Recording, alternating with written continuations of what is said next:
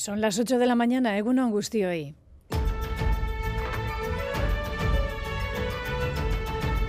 Crónica de Euskadi con Aichiber Bilbao. Dos municipios van a ser hoy foco de atención, uno de ellos Pamplona. ¿Qué mayor bajeza podemos esperar ya del partido de María Chivite que entregar Pamplona, la capital de Navarra, a EH Bildu? Unión del Pueblo Navarro quiere llenar este mediodía la plaza del Ayuntamiento de Pamplona para mostrar su oposición a la moción de censura que hará este jueves que Joseba Asirón de Euskal Herria sea de nuevo alcalde de la ciudad. Y el otro municipio, Guernica, donde algo parecido podría estar gestándose Euskal Herria y Partido Nacionalista Vasco, ultiman un acuerdo de gobierno con moción de censura hacia el alcalde José María Gorroño. Un acuerdo a falta de firma, dice Bildu. Hoy esperamos alguna concreción por parte del Partido Nacionalista Vasco. El eterno regidor de la villa nos decía ayer que está tranquilo. Lo que estoy es muy tranquilo con la conciencia de haber jugado limpio. Y lo que me sorprende es que se junten dos partidos, PNV y Bildu, con un modelo socioeconómico totalmente diferente para el desarrollo de la comarca. Estos quieren repartirse las sillas, que se las repartan.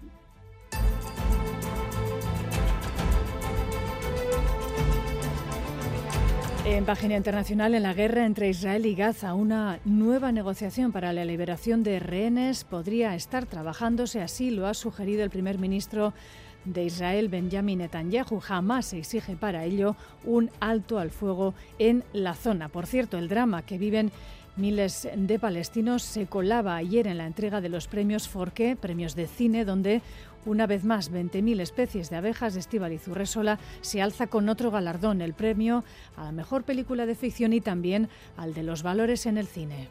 Tenemos que aceptar la diferencia como un valor que nos nutre, que nos enriquece. Desde aquí aprovechar para pedir desde el fondo de mi corazón que hagamos algo para detener esta masacre de la vida que está sucediendo en Gaza. Es que ricasco. Y otro nombre propio, el de la Versolari Yone Ibarzábal, que ayer revalidaba su título de Chapeldún entre los Versolaris de Vizcaya. Y un tercero, un nombre o un mote, el Chopo, que desde ayer tiene una escultura frente a San Mamés. Muy emocionante, contentísimo y muy agradecido también a la gente que se ha acercado aquí. De ellos es la... El sitio es de ellos. Además me ha, me ha gustado que me ha puesto la nariz un poco respingona. Nariz respingona de El Chopo de José Ángel Iribar. Desde ayer una escultura frente a San Mamés, Nerea Ibarzabal, campeona por segunda vez consecutiva, en este caso, de los Bercholaris de Vizcaya. Titulares ahora estrictamente deportivos. John Zubieta, Unón. Egunon, comenzamos por fútbol porque el Athletic vivió una jornada pletórica con su triunfo por 2-0 ante el Atlético de Madrid. Asimismo, la Real se enfrenta en el Real Arena al Betis a las 4 y cuarto. En la Liga F tenemos buenos resultados porque en su duelo ante el Atlético de Madrid la Real Sociedad empató a 1. Además, el Ibar ganó 3-2 al Betis. Además, el Athletic se cita con el Sevilla a las 6 y media. En segunda división, el Ibar juega frente al Alcorcón, último clasificado, y el Amorebieta frente al Zaragoza. En baloncesto, derrota del Bilbao Basket, cayó en Gran Canaria por 83 75 y a las 6 juega Basconia ante el Barcelona. Asimismo, destacamos en las féminas el triunfo del IDK ante el Ensino y la derrota del Araski en Valencia. También jugó el GBC en la Liga Leboro con triunfo por 80-90 ante el Tau Castellón. Hablamos también de pelota porque tenemos resultados del manista de parejas. Lasso y Arangueren lograron su primera victoria tras ganar a Peña y Albisu por 22-16 en el Labrit. Y en Barcelona, reaparición de Altuna, que haciendo pareja con Martija perdió 22-21 ante Ezcurdia y Tolosa. Y esta tarde, en el Astrena de Ibar, se miden Elordi y Rezusta frente a Pello Echeverría y Zabaleta. Además, tenemos la final femenina del 4 y medio en Durango con Alday y Zabaleta. Y por último, un balomano de excepción, ya que el Vidasoa se quedó en las puertas de la final de la Copa España tras caer ante el Logroño por la mínima 27-28. Vamos ahora con la previsión del tiempo para las próximas horas. Nayara Barredo, Euskalmet, Egunon. Egunon, hoy tendremos una jornada estable y soleada, aunque en algunas zonas del interior se ha formado niebla y puede que puntualmente no levante hasta el mediodía. En el resto, cielo despejado desde primeras horas y ambiente frío por la mañana con temperaturas bajo cero en el interior. En las horas centrales del día las temperaturas podrán subir un poco más que ayer en la mitad norte, pero en las zonas eh, marcadas por la niebla el ambiente será frío. Por la noche además volverán a registrarse heladas en el interior. Por lo tanto, hoy el sol lucirá durante todo el día, salvo en zonas afectadas por la niebla, y las temperaturas serán muy frías a primeras y últimas horas. En carreteras, el Departamento de Seguridad pide precaución en la Nacional 240 en Lemoa, sentido Bilbao. Un vehículo accidentado se encuentra ocupando parte de la calzada. Hace unos minutos que ha llegado la grúa, pero como decimos, la Archancha pide precaución si circulan por este punto. Nacional 240, Lemoa, sentido Bilbao. Un saludo de los compañeros y compañeras de la redacción de esta crónica de Euskadi fin de semana en el control técnico. Coordinan Josebo Ruela e Iker Aranaz. Las 8 y 5 comenzamos. Crónica de Euskadi con Aichiber Bilbao. 12 del mediodía, plaza del Ayuntamiento en Pamplona. Pamplona no se vende. Unión del Pueblo Navarro espera llenar la plaza consistorial para mostrar lo que su presidente a Javier Esparza ha calificado de vileza, entre otros. El acuerdo a cuatro, Euskal Herria Bildu, Partido Socialista de Navarra, Geroa Bay y Contigo Navarra, para remover del puesto de alcaldesa a Cristine Barrola, de UPN. Esto va a ocurrir el jueves. Hoy, junto a la cúpula de UPN, por cierto, va a estar en Pamplona el presidente del Partido Popular, ex socio de UPN, en la hoy extinta Navarra Suma. Xavi Segovia, Egunon. Egunon, sí, el acuerdo entre socialistas y Bildu, con el apoyo de Bay y Contigo Surekin, no ha sentado nada bien en, en UPN. Su presidente, Javier Esparza, decía ayer en la asamblea del partido que los puentes con los socialistas están rotos después de la bajeza, afirmaba, de Chivite y Sánchez con un acuerdo cerrado hace ya meses. No creo que hay mayor bajeza que la que ha cometido el Partido Socialista de Navarra con Pamplona. Vendiendo Pamplona. No hay bajeza mayor. Y hoy y ahora quiero pedir un fortísimo aplauso para Cristina Ibarrola, para todo el Grupo Municipal de Pamplona, el reconocimiento de UPN. En sendas entrevistas en Diario de Navarra y El Mundo, Esparza cree que este pacto no les puede salir gratis a Chivite y Sánchez. Afirma que la siguiente pantalla del pacto con Sánchez será liberar a los presos de ETA. Asirón, por su parte, afirma en Gara que la parálisis en Pamplona tiene los días contados porque tienen la mayoría y las herramientas. El próximo alcalde cree que han construido unas sinergias entre progresistas que harán este segundo mandato no una segunda parte, sino algo mucho más trascendente. Desde el Diario de Noticias, el secretario de Organización del Partido Socialista de Navarra, Ramón Azorriz, reconoce que el acuerdo es una decisión arriesgada, pero se muestra convencido de que Pamplona merece un cambio de rumbo. La capital Navarra coge este mediodía una concentración del Partido Popular en la plaza del Ayuntamiento bajo el lema Pamplona no se vende y al que va a acudir el presidente del partido, Núñez Feijo, protesta que también va a secundar Vox. Gracias, Xavi. Como vemos, amplia cobertura de los principales agentes políticos en esta operación de gran calado en la alcaldía, alcaldía de la capital navarra. Radio Euskadi, por cierto, también va a estar allí a las 12 del mediodía en esa plaza del ayuntamiento, cómo no. Y en Guernica hoy esperamos que la presidenta del Partido Nacionalista Vasco, de Vizcaya, Itxaso Atucha, quizás se pronuncie sobre las negociaciones que su formación, los Yelchales y Euskal Herria Bildu están desarrollando, más intensas estas últimas jornadas, para relevarlo, decíamos, al alcalde José María Gorroño de Menchaca. Según Euskal Herria Bildu, el acuerdo de gobernabilidad con PNV en Guernica está prácticamente cerrado y todos los términos están acordados. José Ramón Bilbao, propuesta de H. Bildu alcalde para una posible moción. El acuerdo está prácticamente cerrado, prácticamente terminado y acordados todos los términos. Ayer mismo estuvimos reunidos con ellos y, y solo falta firmar. Por nosotros, eh, cuanto antes, esto no tiene por qué retrasarse. Fuentes del Partido Nacionalista cuentan que no hay acuerdos y afirman que se han dado esas conversaciones, pero añaden no hay plazos establecidos. Esto decía esta semana en los micrófonos de Radio Euskadi y Chaso Atucha, presidenta del Vizcay Burubachar. A mí no me gustan las mociones de censura así de principio, pero son una opción bien estructuradas. Gelzales hablan de parálisis en el ayuntamiento, la propia Tucha dice que Gorroño está solo y no llega a acuerdos con nadie porque tampoco los ofrece. Ayer hablamos en este informativo con el alcalde, con José María Gorroño, que fue apoyado en julio por el Partido Nacionalista Vasco tras un acuerdo para abandonar el cargo. Nos decía que se muestra tranquilo, Eder. El alcalde de la Villa Foral considera sorprendente que se junten EH Bildu y PNV dos proyectos, dice, totalmente antagónicos. Lo que me sorprende es que se junten dos partidos, PNV y Bildu, con un modelo socioeconómico totalmente diferente para el desarrollo de la comarca. El PNV apuesta por el Guggenheim, Urdaibai, y Bildu llama y participa en las manifestaciones en contra. ¿Qué me va a indicar a mí todo esto? Pues todo esto, y yo creo que a los ciudadanos también, esto es un reparto de sillas. José Mari Gorreño cree que Guernica no está paralizado. Asegura que se han sentado a negociar con H. Bildu mientras estos también negociaban otro acuerdo. Mirando el programa de ellos, el programa nuestro, la gran sorpresa mía es que yo no sería capaz de hacer eso. es que ellos estaban jugando en otra mesa.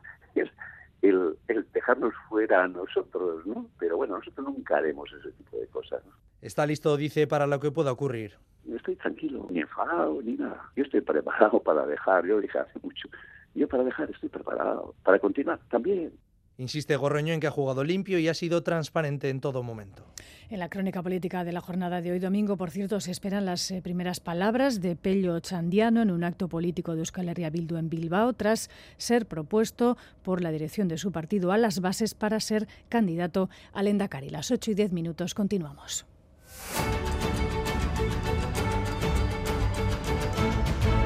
Cientos de personas recorrían ayer las calles de Bilbao convocadas por el movimiento de pensionistas de Euskal Herria para exigir al gobierno vasco que complemente las pensiones hasta que la mínima en Euskadi llegue a los 1.080 euros y que esta medida se incluya, por cierto, también en los presupuestos para el año 2024 que, como saben, se van a votar este próximo viernes. Las pensiones Menos de 1.080. No salen las cuentas. Según advirtieron los convocantes, más de 160.000 pensionistas y pensionistas vascos no alcanzan este umbral que consideran, como decimos, mínimo de 1.080 euros. Y fuera de nuestras fronteras, sentencia histórica en el Vaticano. Un cardenal ha sido condenado por primera vez a una prisión, una, una pena de cárcel, de prisión. Junto a él, otras siete personas también han sido condenadas por un caso de corrupción inmobiliaria. Joana Sánchez. Angelo Becciu, de 75 años, ha sido condenado a cinco años y medio de cárcel, condena histórica del Tribunal del Vaticano, que además le inhabilita de forma perpetua para ejercer cargos en la Santa Sede y le impone una multa de 8.000 euros. Un proceso judicial que se inició en julio de 2021 y se ha alargado durante dos años y medio y en el que el cardenal ha sido juzgado por la compra fraudulenta de una propiedad en el barrio londinense de Chelsea con dinero procedente de donaciones un caso de corrupción inmobiliaria que dejó en las arcas del Vaticano un agujero de 139 millones de euros. Becciu no ha sido el único procesado, había 10 personas imputadas y 8 han sido condenadas. En el momento de realizar el fraude, el cardenal era uno de los posibles sucesores del Papa Francisco. El escándalo fue tal que el propio Francisco implementó medidas para asegurar la transparencia en las cuentas del Vaticano. Y el duelo por la muerte de niños y niñas es un tema tabú hoy en día un silencio que acentúa el dolor de las familias que han padecido esta situación. Por eso se ha presentado en Donostia la iniciativa Guillago Gará, que pide a las instituciones herramientas para que se pueda hablar precisamente de la pérdida de forma natural. Escuchamos a dos madres que perdieron a sus hijas y también a Jesús Sánchez, que es el jefe de cuidados paliativos pediátricos del Hospital de Cruces. Bueno, askotan badirudi aztu indala ume hori, horrek azkenen batzutan mina areagotu egiten du. Baliabideak eh, errastu bai, ba, ba, egoera ematen denean, ba, jenteari ba, aldan egokien eh, gai hau tratatzeko. Murió y ahí está presente, pero son capaces con el tiempo, es un proceso, de vivirlo sin angustia, ¿no? sin un dolor que te corroe y que te bloquea. Y en eso trabajamos. Volvemos en un, por un instante a la crónica internacional porque sobre la guerra de Gaza, lo decíamos en portada, la sociedad israelí está consternada por el asesinato por error de sus fuerzas militares de tres rehenes que se encontraban, como saben, en manos de Hamas. Mientras tanto, una negociación sobre más liberaciones en ambos bandos podría estar en marcha. Hamas, sin embargo, ha advertido que solo será solo podrá ser con un cese de los ataques. Y mientras tanto, el ministro Benjamin Netanyahu se dirigía ayer a su país pidiendo perdón por las bajas entre los rehenes. Eso sí, mantiene su apuesta por la presión militar. La presión militar es necesaria tanto para el regreso de los secuestrados como para lograr la victoria sobre nuestros enemigos. Sin la presión militar no habríamos podido elaborar un plan que diera como resultado la liberación de 110 secuestrados.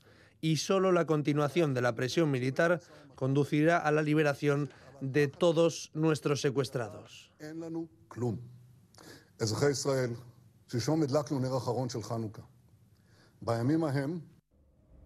Un conflicto que se extiende no solo a Gaza. Eh, cuatro palestinos, eh, son teletipos de, hace unos minutos, han muerto esta mañana de domingo en un ataque israelí con drones sobre Tulkarem, en el norte de Cisjordania, con lo que los fallecidos en este territorio en incidentes violentos con Israel supera ya, supera ya los 500 este año, la cifra más alta desde el año 2002 en el pico de la violencia de la segunda intifada. Un conflicto, como decimos, que se recrudece no solo en Gaza, sino también en el segundo territorio, en Cisjordania. Y día grande ayer, sin duda, para la familia Athletic Sale. Miles de aficionados acompañaron al club en el cierre a la celebración de los 125 años de su historia. Muchas leyendas del club ayer en San Mamés, pero solo una luce en el exterior del estadio. Es Iribar Eder. Sí, considerado por muchos la mayor leyenda del club rojiblanco, ya cuenta con su estatua bañada en bronce con más de dos metros de altura. Muy emocionante para el propio Iribar. Me he planteado como si fuera a salir a, jugar una final, un partido importante. Y bueno, pues oye, hay que echar pecho. O sea, la experiencia es un grado, ¿no? la verdad es que ha sido muy emocionante, contentísimo. Al Chopo le gusta e incluso bromea. A mí me parece muy digna, muy bonita. Sí, me ha gustado. Además, me ha, gustado que me ha puesto la nariz un poco respingona. Acudió acompañado y arropado por decenas de históricos del club. El presidente del club, también el alcalde de la ciudad, Aburto, dedicaron palabras de agradecimiento al Chopo. John Maya, el bercholari, le dedicó un bercho. Zu Jose Angel iribar zara, herriaren atezaina, herriaren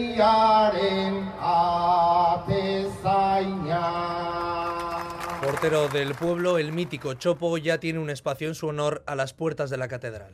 Y lo decíamos también, en Madrid un nuevo premio para la directora alavesa Estíbal Izurrésula y su equipo y sus abejas. Las 20.000 especies de abejas se han alzado ayer con el premio Forqué a la mejor película de ficción y también al premio del cine, los valores en el cine en este caso. Susana Armentia.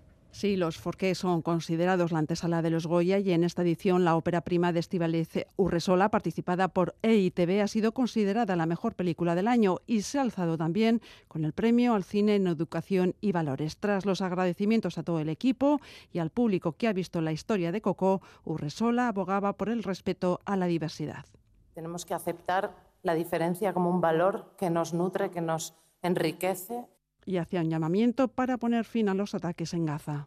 Y aprovechar este pequeño micrófono también para pedir desde el fondo de mi corazón que hagamos algo para detener esta masacre de la vida que está sucediendo en Gaza. En la gala, otro director vasco, Pablo Berger, se ha llevado el premio a Mejor Película de Animación con Robot Dreams, que ya triunfó la semana pasada en los premios del cine europeo. En la categoría de Mejores Series del Año se impusieron los Javis con la Mesías, mientras que los premios a los intérpretes de la temporada fueron para David Verdaguer y para Malena Alterio. Y finalizamos también con otro nombre propio. Nerea Ibarzabal se hizo ayer en Miribilla con la chapela de Vizqueco Versulari Chapelqueta. Se impuso en eh, el duelo final a Ione la misma escena que en 2021, cuando la marquiñarra de 29 años también se proclamaba vencedora del certamen. Recibía la chapela de manos de Begoña Iturriza, tras lo que cantó su bercho de agurra agradecimiento y con él les dejamos.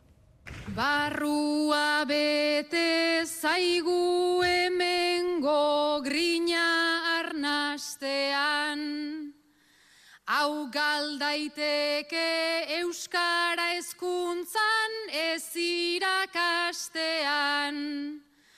Biotza gazan astean hil nahiko duten gaztean. Kartzelak lepota denok preso merkatu askean. Badirudi kontrastean argizpi bat desastrean, dena izozten dela baten bat, kantuan astean.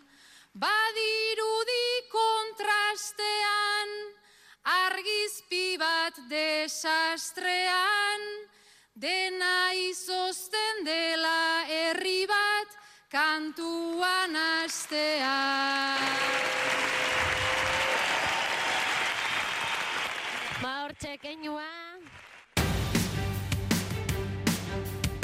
Crónica de Euskadi. Deportes. Las 8 y 19 minutos de la mañana volvemos a ampliar esos titulares deportivos para esta jornada de domingo. John Zubieta, Egunon Berriro.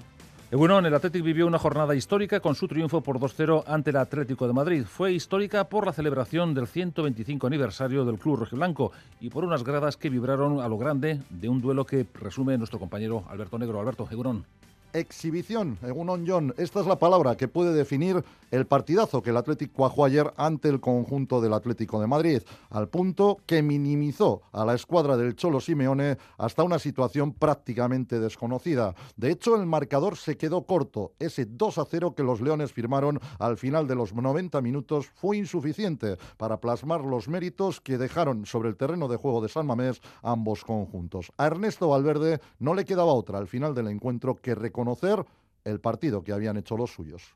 Hemos jugado muy bien, ha sido un gran partido, yo creo que hemos merecido la, la victoria y incluso el primer tiempo habernos ido con algún, bueno, algún, algún gol que nos hubiese puesto por delante. Así que nuestra idea era seguir igual, intentar golpear. Hemos conseguido el primer gol, luego el segundo y, hemos estado fuertes ahí. Luego a la hora de, de, defender, estamos muy contentos, sobre todo porque hoy es un día muy especial para el club y yo creo que el partido está acorde un poco con la celebración. Sin duda, estuvo acorde o incluso por encima de la misma, al punto de que el Athletic finaliza este año, a expensas de lo que ocurra el miércoles ante la Unión Deportiva Las Palmas, en una situación excepcional y metido de pleno en las posiciones que dan opción a participar en Europa la próxima temporada. No hay que olvidar, además, John, que en el partido de ayer hubo numerosísimas bajas que limitaron también la capacidad de elección del técnico Ernesto Valverde. No pudo contar ni con De Marcos, ni con Galarreta, ni con Muniain, ni con Geray ni con Dani García. Así todo, el Atlético ayer demostró que se encuentra en un momento excepcional. La jornada, como decíamos, fue especial con una mañana en la que Iribar descubrió su estatua en la esplanada de San Mamés. El Chopo estaba agradecido. Muy emocionante, contentísimo y muy agradecido también a la gente que se ha acercado aquí.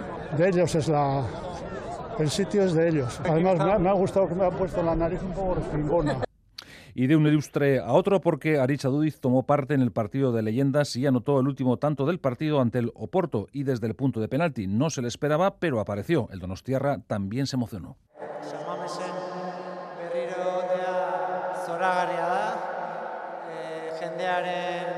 berotasuna sentitzea eta ez dago, ez dago hau. Más fútbol porque la Real Sociedad se enfrenta en el Real Arena al Betis. Será a las 4 y cuarto y Manol quiere un triunfo que sirva también para honrar la memoria de Aitor Zabaleta en un día tan singular. Sí, eh, y sobre todo por el 25 aniversario de, del asesinato de, de, Aitor. Eh, va a ser un, día especial para todo, la, para todo el aficionado Real Sale, eh, para nosotros, para, para mí, para, para los jugadores. Eh, qué mejor manera ¿no? de, de manejar eh, semejante aniversario pues, eh, a la familia de Aitor con, con, un, con un triunfo y bueno, vamos a poner todo de nuestra parte para que así sea. Por lo que respecta a la Liga F, la de ayer fue una buena jornada. La Real Sociedad extrajo un empate a uno de su duelo ante el Atlético de Madrid. En el tramo final del encuentro empató Jensen.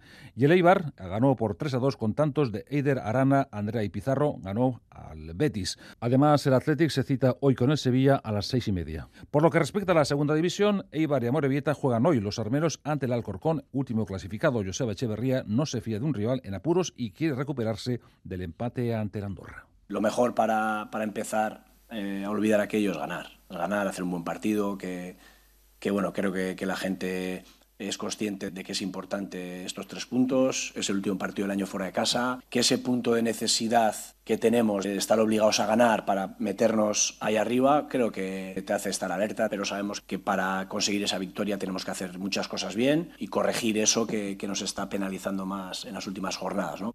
Y por su parte, la Morevieta estrena técnico. Jandro Castro quiere empezar con buen pie su nueva etapa en el club ante un Zaragoza más sólido con Julio Velázquez.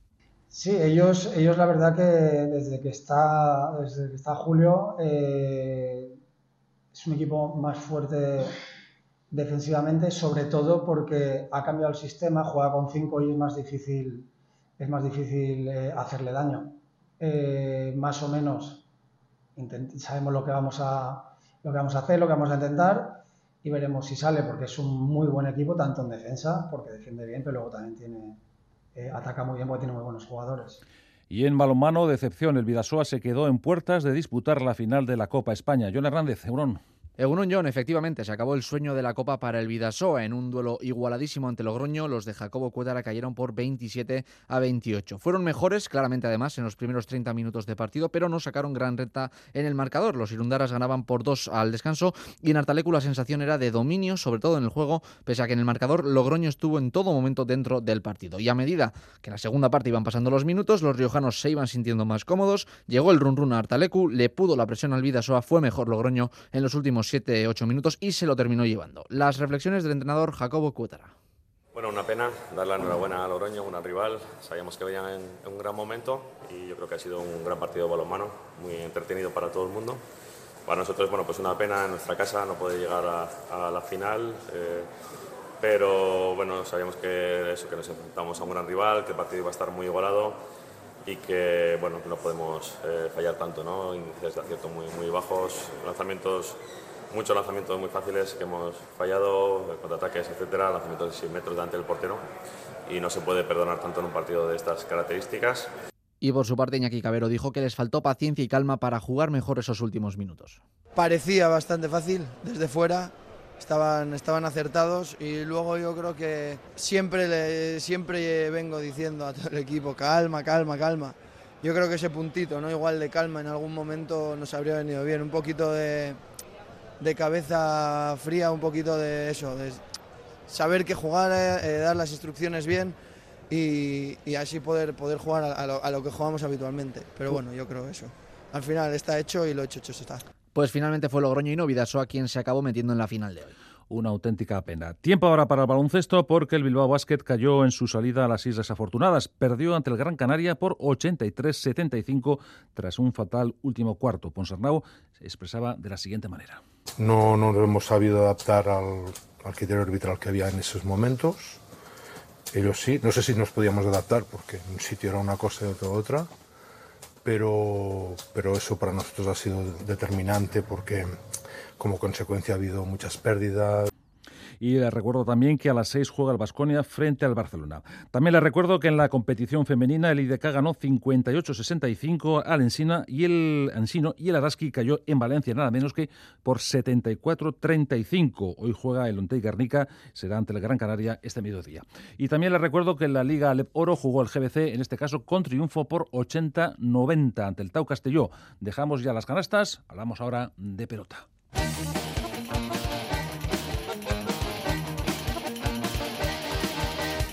Empezamos por el campeonato manista de parejas. Lasso y Aranguren lograron su primera victoria tras imponerse a Peña y Albisu por 22-16 en el Labrit.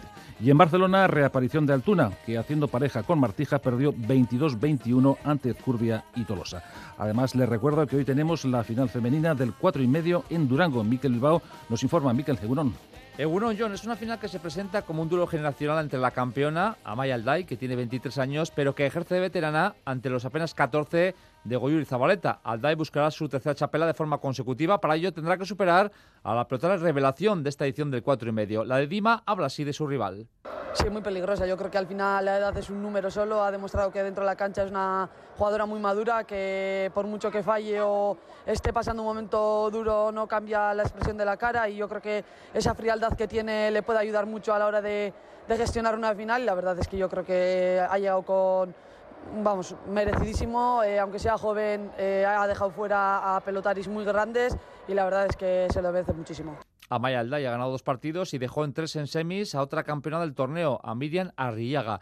En el caso de Zabaleta, la derecha, comenzó el torneo desde la primera ronda y ha tenido que superar hasta cuatro eliminatorias. Eso le daría mucha confianza si no fuera porque se mide a la campeona. Habla Goyuri Zabaleta de su rival. Confianza sí, pero bueno, con Amaya no, nada, nada te da confianza, ¿no? Es una pelota ahí muy directa que, que tiene mucha fuerza, que, que es la, una de las mejores yo creo en, en, las chicas y bueno, va a ser muy duro el partido, pero bueno, hay que pelear y a ver qué pasa. El encuentro, la final, se juega en el Escudo de Durango en un festival que arranca a las 12 y que lo podrán seguir por el primer canal de Euskal Televista. Nada más, hasta aquí el tipo de deportes, que casco Aur.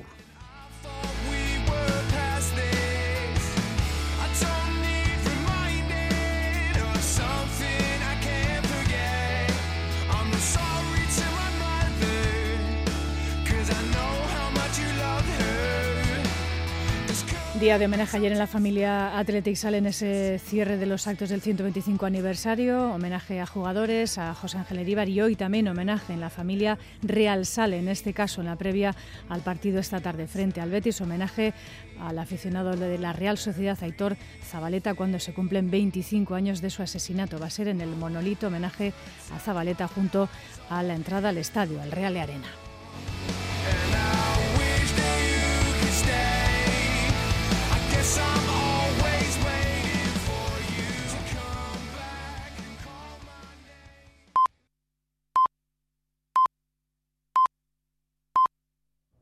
Son las ocho y media de la mañana, Egunon hoy. Crónica de Euskadi.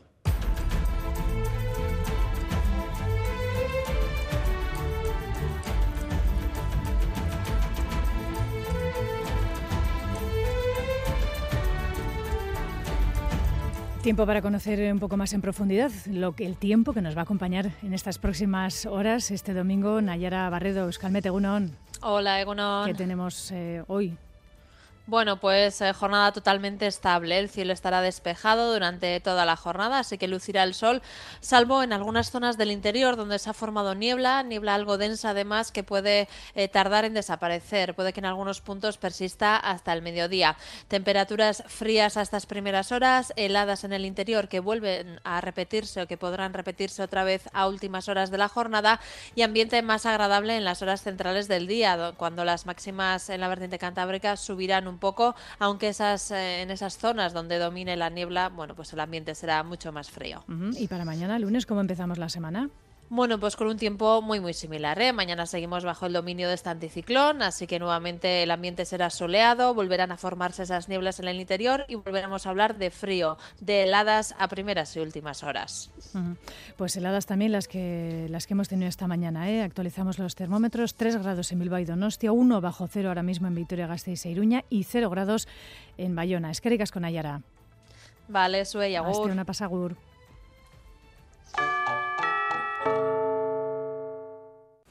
Tabacalera presenta Máquinas de Ingenio, Jakintzen Bidegurutzean, una exposición de prototipos que fusionan arte y ciencia creados entre artistas e investigadores. Descubre el diálogo entre arte, robótica, neurociencia, sostenibilidad y más.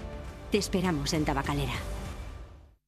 Esta Navidad regala el carné de amigo del Museo Guggenheim Bilbao y regalarás un año entero de exposiciones, visitas exclusivas, actividades para toda la familia, viajes y muchísimas ventajas más.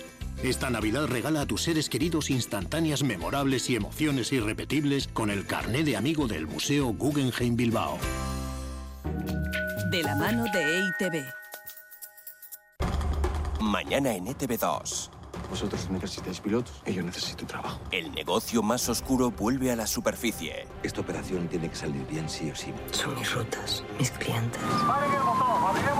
¿Dónde está mi merca? Operación Marea Negra 2. Usted viene a comprar y yo vengo a vender. El desenlace. Mañana por la noche en ETV2. Este lunes en Boulevard, Ramiro González el diputado general de Álava, a las ocho y media de la mañana en Radio Euskadi y ETV2.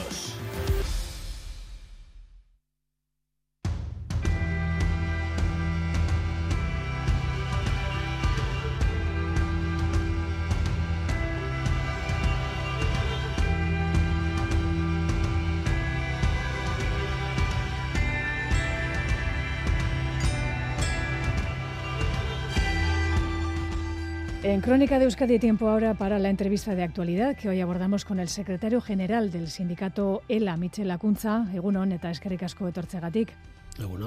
Muchos asuntos a abordar en esta entrevista para hoy. En primer lugar, desde el ámbito político este año eh, se ha abierto una puerta que puede ser, eh, podría ser clave para el futuro de la negociación colectiva en Euskadi. Eh, es el acuerdo entre Partido Nacionalista Vasco y PSOE para crear una comisión bilateral que permita negociar las condiciones y los salarios de las y los trabajadores vascos aquí en Euskadi, en este caso sin pasar por Madrid. ¿Qué creen ustedes? Que pudiese poner ese acuerdo? ¿Qué consecuencias va a tener a corto y medio plazo? Eh, muchas. Y si finalmente se acaba llevando a, efecto, evidentemente es una, es una cuestión muy, muy importante para, para el sindicato ELA. Y lo es porque evidentemente tiene una tiene un impacto muy directo en, las condiciones de trabajo de las y los trabajadores vascos. Y esta es además una, una reivindicación que históricamente el sindicato había puesto encima de la encima de la mesa, ¿no? Y digo, eh, si finalmente acaba llevándose a cabo porque ahora lo que hay es un, acuerdo, en este caso entre dos, entre dos partidos, entre el PSOE y el, y el PNV, y muchas veces aquellos acuerdos eh, que sí sujeta un papel no acaban después convirtiéndose en, leyes. Y aquí lo que necesitamos es que, se cambie la ley para que se cumpla algo tan sencillo como que los trabajadores y trabajadoras vascas se vean eh, afectados por los convenios que se negocian en este, en este país y no en Madrid, porque esos convenios son son mucho peores en, condiciones de, trabajo. Por lo tanto, vamos a seguir insistiendo y es muy importante también. Creo que, que ese acuerdo esté ahí tiene que ver con la capacidad de presión que, que hemos llevado algunos sindicatos y, me atrevo a decir principalmente el, sindicato ELA y en, las movilizaciones y, las huelgas que hemos hecho para que esta cuestión esté encima de la, de la mesa, porque insisto, tiene que ver con, las condiciones de trabajo de, muchos y muchas trabajadoras. Y para que para ilustrar un poco, para que se sepa de lo que hablo, voy a poner un ejemplo muy, muy claro, una huelga que tiene que ver ahora mismo con, esto, es el centro de Lorrio de, de Eroski. Bueno, que es una cooperativa, como todo el mundo sabe, pero tiene contratados eh, a trabajadores y trabajadoras y en el centro de Lorrio el convenio que se les aplica a esos trabajadores y trabajadoras, muchos de ellos inmigrantes, muchos de ellos trabajadores que han venido a, a Euskal Herria, tienen un, tienen un, convenio estatal, un convenio estatal que lo que les hace es eh, que tengan que cobrar el salario mínimo interprofesional, que no tengan ningún tipo de plus por trabajar eh, ni a turnos ni por turnicidad y que trabajen 1.770 horas. Y nuestra demanda, ¿cuál es? Que se les aplique el convenio de alimentación de, de Vizcaya. ¿no? Es, ese tipo de cuestiones estamos poniendo encima de la, de la mesa. Hablando de negociar aquí lo que afecta a los trabajadores y trabajadoras eh, vascos, el salario mínimo interprofesional, lo decía usted, se sigue decidiendo en Madrid. Eh, eh, esta semana también, semana pasada, sin acuerdo, en este caso, reunión entre la ministra de Trabajo, la patronal y sindicatos con una propuesta de subida que SMI defiende en este caso ELA en cuanto a cuantía y el ámbito en el que debía ser también negociado. Bueno, nosotros cuando se ha planteado el tema del, salario mínimo interprofesional sí me hemos planteado dos, dos cuestiones, ¿no? Es decir, una eh, es sobre todo el tema competencial que tú ahora apuntabas. Mm. Eh, es decir, eh, claro, evidentemente esta es una de nuestras primeras peleas, que, este país tenga derecho, como en otras cuestiones también, a decidir sobre las condiciones salariales, cuál es, cuál es esa condición salarial mínima para estar en el mercado de trabajo. ¿no? Y la segunda de ellas es la que tiene que ver con la con la cantidad, que es una cantidad que evidentemente tiene que irse revisando en medida que los, que los IPCs y la inflación está, está subiendo y suele citarse el 60% del salario medio. Y evidentemente estamos muy muy lejos en este en este este país de, de los de, de, los importes que se están planteando de la cantidad en este caso que se está poniendo en el en el Estado. Nosotros hemos hablado de un salario mínimo interprofesional de 1.400 euros, pero insisto, es una cantidad que hay que ir revisando en medida que la inflación va teniendo un efecto también en los salarios. Eh, señor Lacunza, ya se nos eh, anunciaba un otoño caliente en cuanto a, protestas laborales, eh, a movilizaciones. Precisamente esta semana ha terminado una segunda tanda de cinco días de huelga, en este caso en la enseñanza concertada de iniciativa social. ¿Van a continuar los paros? ¿Ha habido movimientos estas últimas jornadas? Bueno, me gustaría decirte, a la pregunta de si van a continuar los paros, me gustaría decirte que no. Quiero decir que eso sería seguramente la mejor, eh, la mejor hipótesis. Eso querría decir que tendríamos un acuerdo encima de la, de la mesa, ¿no? Y hemos insistido y cada vez que, que nos preguntan sobre ello lo, lo decimos. ELA tiene una, una mayoría muy amplia en este, en este sector y, venimos desde el año 21 sin tener un, convenio y estamos planteando cuestiones muy muy básicas que tienen que ver con eso, con, con que se suba a los trabajadores y trabajadoras del sector la, el, IPC, con que se empiece a hablar también de las cargas de, trabajo, con que se garantice que los puestos de, trabajo eh, se, van a, se van a mantener y de cuestiones tan básicas como esas. Y venimos de, un anterior convenio donde tuvimos que estar 29 días de, huelga hasta que llegamos a un acuerdo y lo hemos hecho por activa y por pasiva. Nos gustaría no tener que estar 29 días de huelga o los que hagan falta para llegar a un, a un acuerdo y nos gustaría eh, pasar a limpio que la patronal y tanto el Departamento de Educación han, han aprendido algo de este, de este tiempo. Y este próximo martes 19 de diciembre hay una nueva convocatoria de huelga en el sector público, precisamente lo que comentábamos, para reclamar que los sueldos y las condiciones laborales de los trabajadores y trabajadoras del sector público se negocien aquí. Segunda convocatoria de esta huelga en el sector público. Bueno, la reivindicación en este caso está muy, muy ligada a, una nueva a una nueva situación. Es decir, aquí cada vez que hemos planteado la mejora de las condiciones de los trabajadores y trabajadoras públicas, el gobierno vasco nos decía, mm. oiga, eh, toquen ustedes en otra ventanilla porque esto también se decide en, en Madrid. ¿no? Nosotros hemos sido muy, muy críticos con esa, con esa posición y el debate que, y la interpelación que hemos hecho a los gobiernos vascos, a los partidos vascos y también al gobierno vasco ha sido la de que ellos deberían de plantear en la agenda política cuando se habla de Madrid este tipo de cosas. Es decir, eh, aquí se firman acuerdos eh, y los acuerdos deberían de, de, garantizar que igual que antes hablábamos de la negociación colectiva en el sector privado, también en el sector público se decidiesen aquí las condiciones. ¿no? Y hay una cosa que ha cambiado, es decir, en ese mismo acuerdo que citábamos antes, mm. también se habla de una nueva situación, de que en este caso va a haber una comisión bilateral entre el gobierno del Estado español y el gobierno vasco para abordar lo que tiene que ver con los incrementos de los, de los salarios de los trabajadores y trabajadoras públicos y también las tasas de reposición. Es algo muy importante. No es lo que pedía el sindicato ELA, porque a nosotros nos gustaría que la competencia en exclusiva, como, eh, como era antes de los, de los recortes, se decidiese aquí, pero nos abre una puerta y eso es una puerta importante porque ahora la ventanilla es una ventanilla compartida y, es una ventanilla compartida y se abre una puerta gracias, en este caso también, a la movilización y a las huelgas que estamos llevando a cabo. Es decir, hace un tiempo nos decían, bueno, prácticamente casi, oye, ustedes no vengan ni aquí ni se molesten porque esto va a seguir así. Bueno, las cosas han cambiado y a veces esos pasos no son los que eh, tan, tan, tan firmes o, tan profundos como nos gustaría, pero se abre una puerta. Y esta, esta huelga está planteando, en este caso, que se aborden cuestiones que tienen que ver con, con los servicios públicos y con la calidad de, de los mismos y también con las condiciones de trabajo. Es cuando estamos hablando también en los últimos 10 eh, años, la última década, los trabajadores y trabajadoras públicas han perdido un 20% de poder adquisitivo. Más de la mitad, prácticamente la mitad de los trabajadores y trabajadoras públicos que vemos en sectores como educación o nosaquideta son eventuales. En algunos sectores, eso insisto, por encima del 40%, ¿no? Y no hay eh, un, calendario a corto para poder para reducir la, tasa de, eventualidad y si a eso le sumamos cargas de, trabajo, pues la situación es la que la ciudadanía percibe, no solo los trabajadores y trabajadoras públicos, sino aquellos usuarios y usuarias de, de Osakidecha, por ejemplo, son muy conscientes de la situación que se da. ¿no?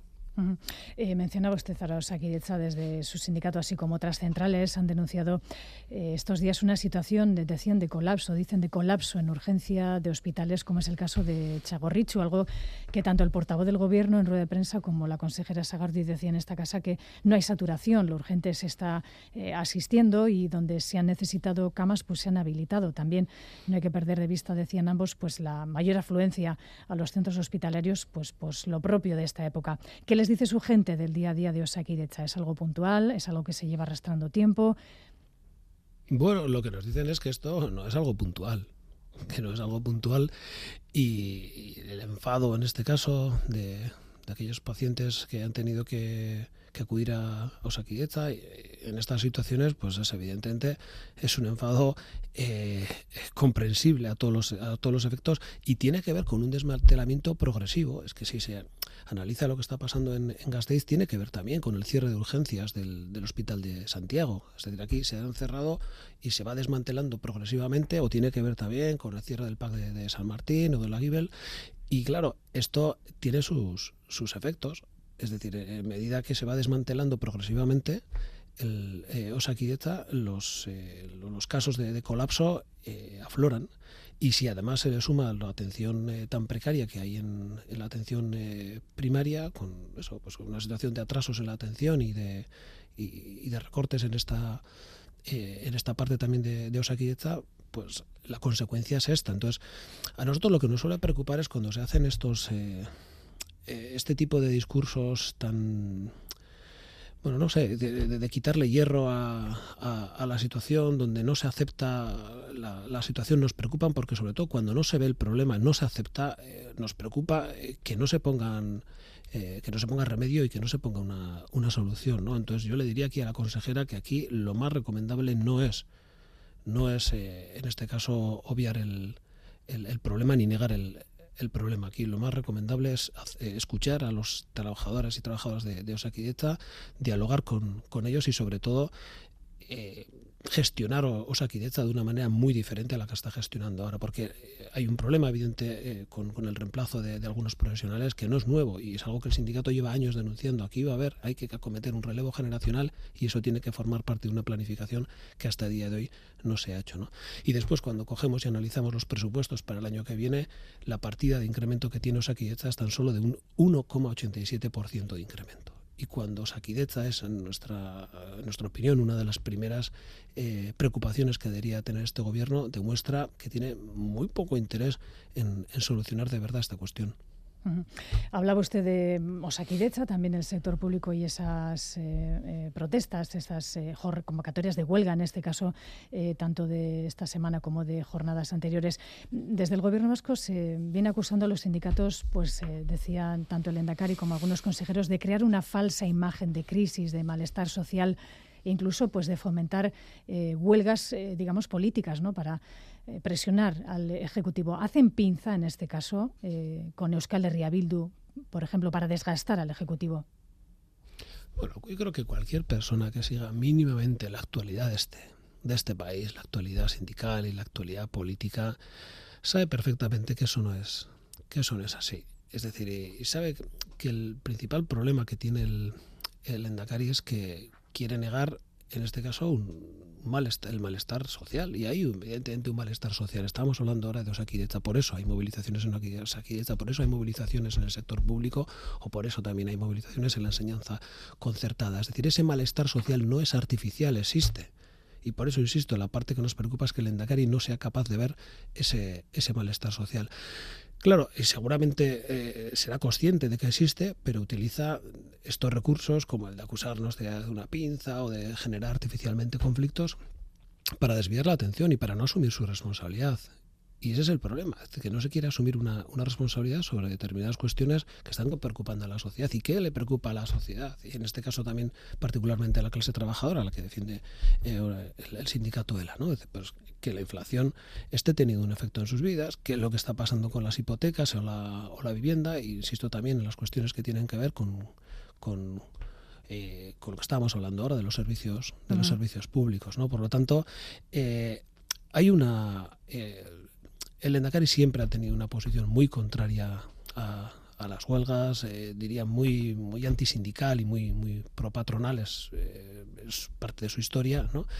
Pero eh, el sindicato pone delante una estadística y una, realidad. Es decir, en los últimos años ha incrementado notablemente el número de, de, huelgas y ese número de huelgas ha supuesto que los trabajadores y trabajadoras de este país mejoren sus condiciones de trabajo cuando se habla de huelgas hay que hablar también de lo que esas huelgas consiguen. Esto es, eh, un tema principal. Es decir, no, se puede hablar de huelgas sin, hablar de, lo que las huelgas consiguen.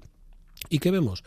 Que en los últimos eh, 20 años la estadística nos dice eso, que cuanto más huelgas somos capaces de, organizar, más convenios se firman y mejores condiciones laborales se tienen.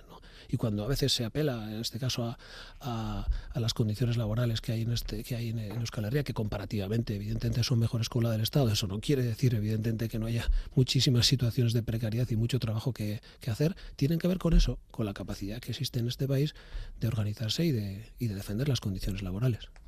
El Endacariño Gorcullo, por cierto, va a finalizar su mandato este eh, próximo año 2024, ya veremos cuándo es la fecha de las eh, elecciones al Parlamento Vasco. La última reunión con el Endacari, eh, en este caso de ELA, fue al inicio de su primer gobierno, en el año 13, 2013. Chiqui Muñoz acudía a ese encuentro, también Ainhoa Echaide por parte de LAB, ambos sindicatos. Diez años sin reunirse con la mayoría sindical vasca. Y ustedes sí han pedido, creo, en alguna ocasión reunirse con el Endacari. ¿Qué lectura hacen de ello? Sí, es así, como lo estás eh, contando. Yo suelo decir siempre, creo, solo he hablado una vez con el Endacari porque, porque le llamamos y nos cogió el, el teléfono y era en medio de la, de la pandemia, justo era Semana Santa, y estábamos recibiendo un montón de llamadas en el, sindicato de la, de la, situación desesperada que había en muchos sectores, donde todavía sectores del comercio, bueno, sectores, eh, bueno, todos recordamos aquellos días de, de, mm. tensión y de, y de drama que fueron en los primeros días del, de, la pandemia y teníamos una situación eh, de necesidad de, hablar con el gobierno sobre las medidas que había que tomar en todo lo que tiene que ver con la salud laboral y, en este caso en, sentarnos. Y es la única, la única vez que he hablado con, con el Endacari y creo que él siempre ha tenido una posición, eh, bueno, insisto, muy... Eh, para nosotros muy autoritaria y muy soberbia en algunas cuestiones que han tenido que ver con aceptar que en este país hay mayorías sindicales diferentes y que no se puede legitimar mesas de diálogo social que no llegan ni al 25% de representación, donde solo se sientan UGT y comisiones, y donde, en este caso, al 30%, perdón, 30% de, representación, y donde en este caso se hacen para legitimar, legitimar una, una realidad sindical que los y las trabajadoras vascas no han, no han votado. ¿no? Yo creo que eso tiene que ver mucho con la con, su propia personalidad, que es una personalidad muy, la de Endacari, muy, muy cercana al mundo empresarial, al, mundo patronal, y, eso, que está muy, muy, muy distante con, con la realidad sindical de este país. Eh, respecto a la actividad eh, parlamentaria, mm, finalizamos el año con, mucha, mucha actividad parlamentaria. La verdad, el próximo día 21 se va a celebrar un macropleno. Se van a debatir y votar nada menos que seis proyectos de ley. Eh, y el día 22 es el pleno de los presupuestos también. Vamos a hablar de la ley de educación. En este caso, va a salir adelante con el apoyo de los socios de gobierno, PNV Partido Socialista. ¿Cómo valora esta falta de acuerdo final el sindicato ELA? Bueno, lo hemos dicho desde el principio, es que para nosotros esto no es ninguna sorpresa.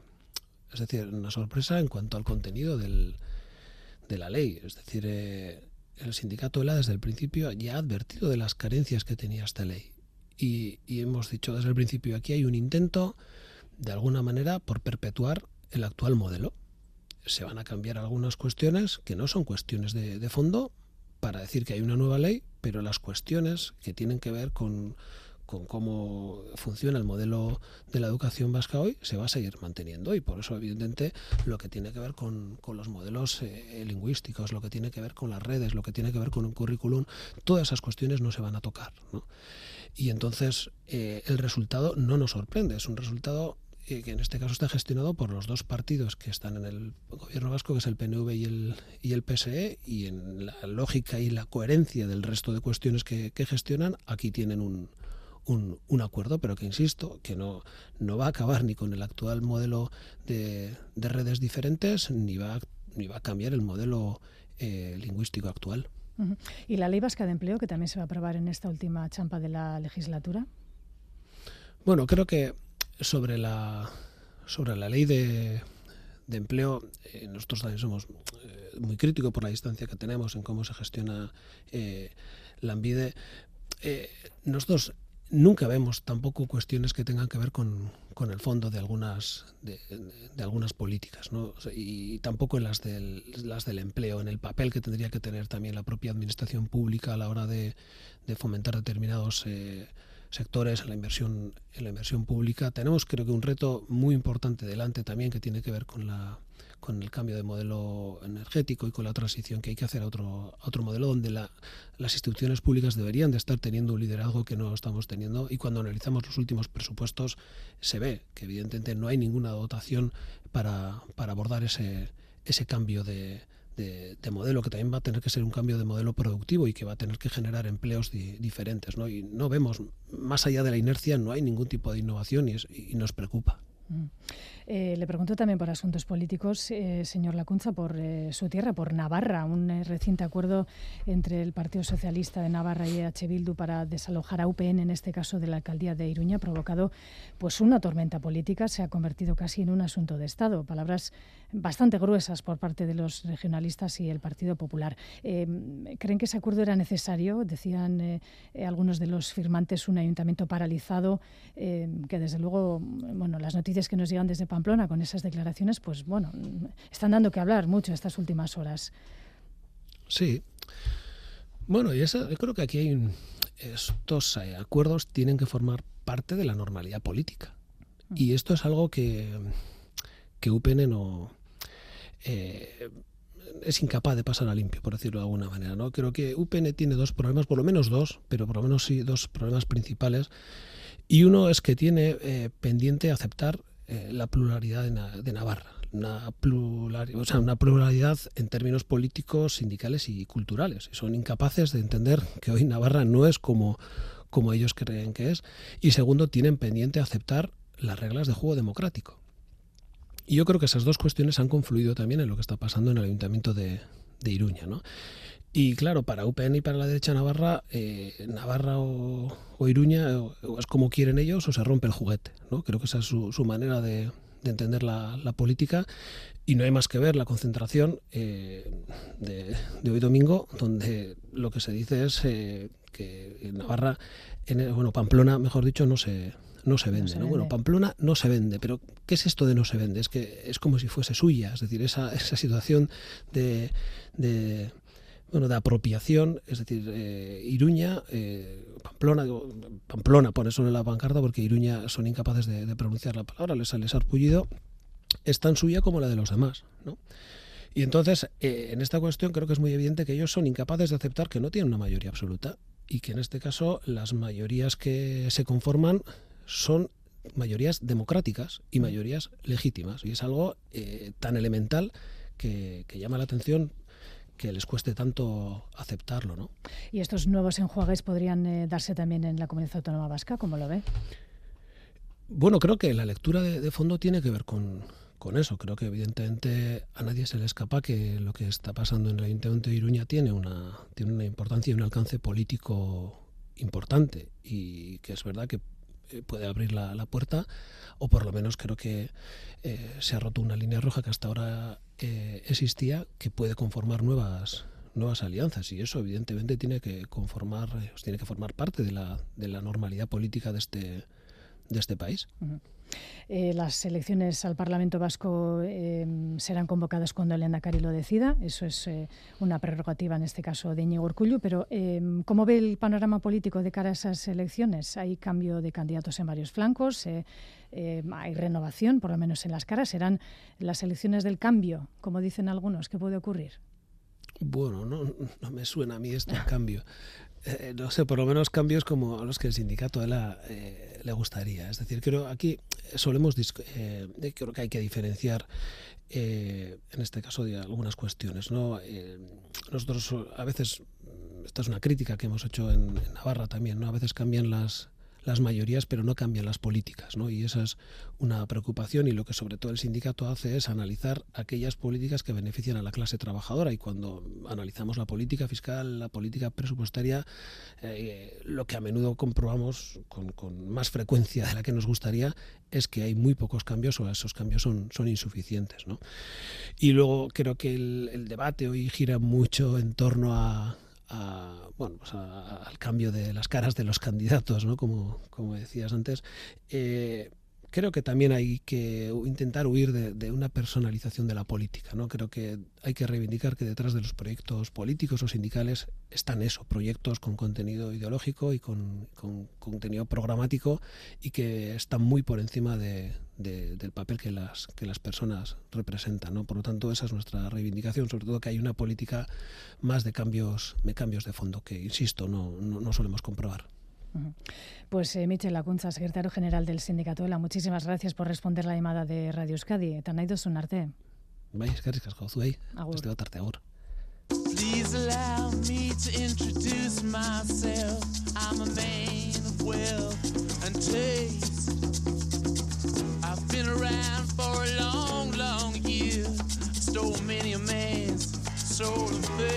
Música para despedir esta crónica de Euskadi fin de semana, edición de las 8 de la mañana y para celebrar el cumpleaños del guitarrista de una de las bandas más longevas del rock and roll, Keith Richards, rey de los piratas, cumple mañana 80 años, fundador original junto a Mick Jagger de los Rolling Stones, banda con la que sigue sobre los escenarios. Hace poco anunciaban una gira para 2024, una excusa más que perfecta para escuchar este Sympathy for the Devil.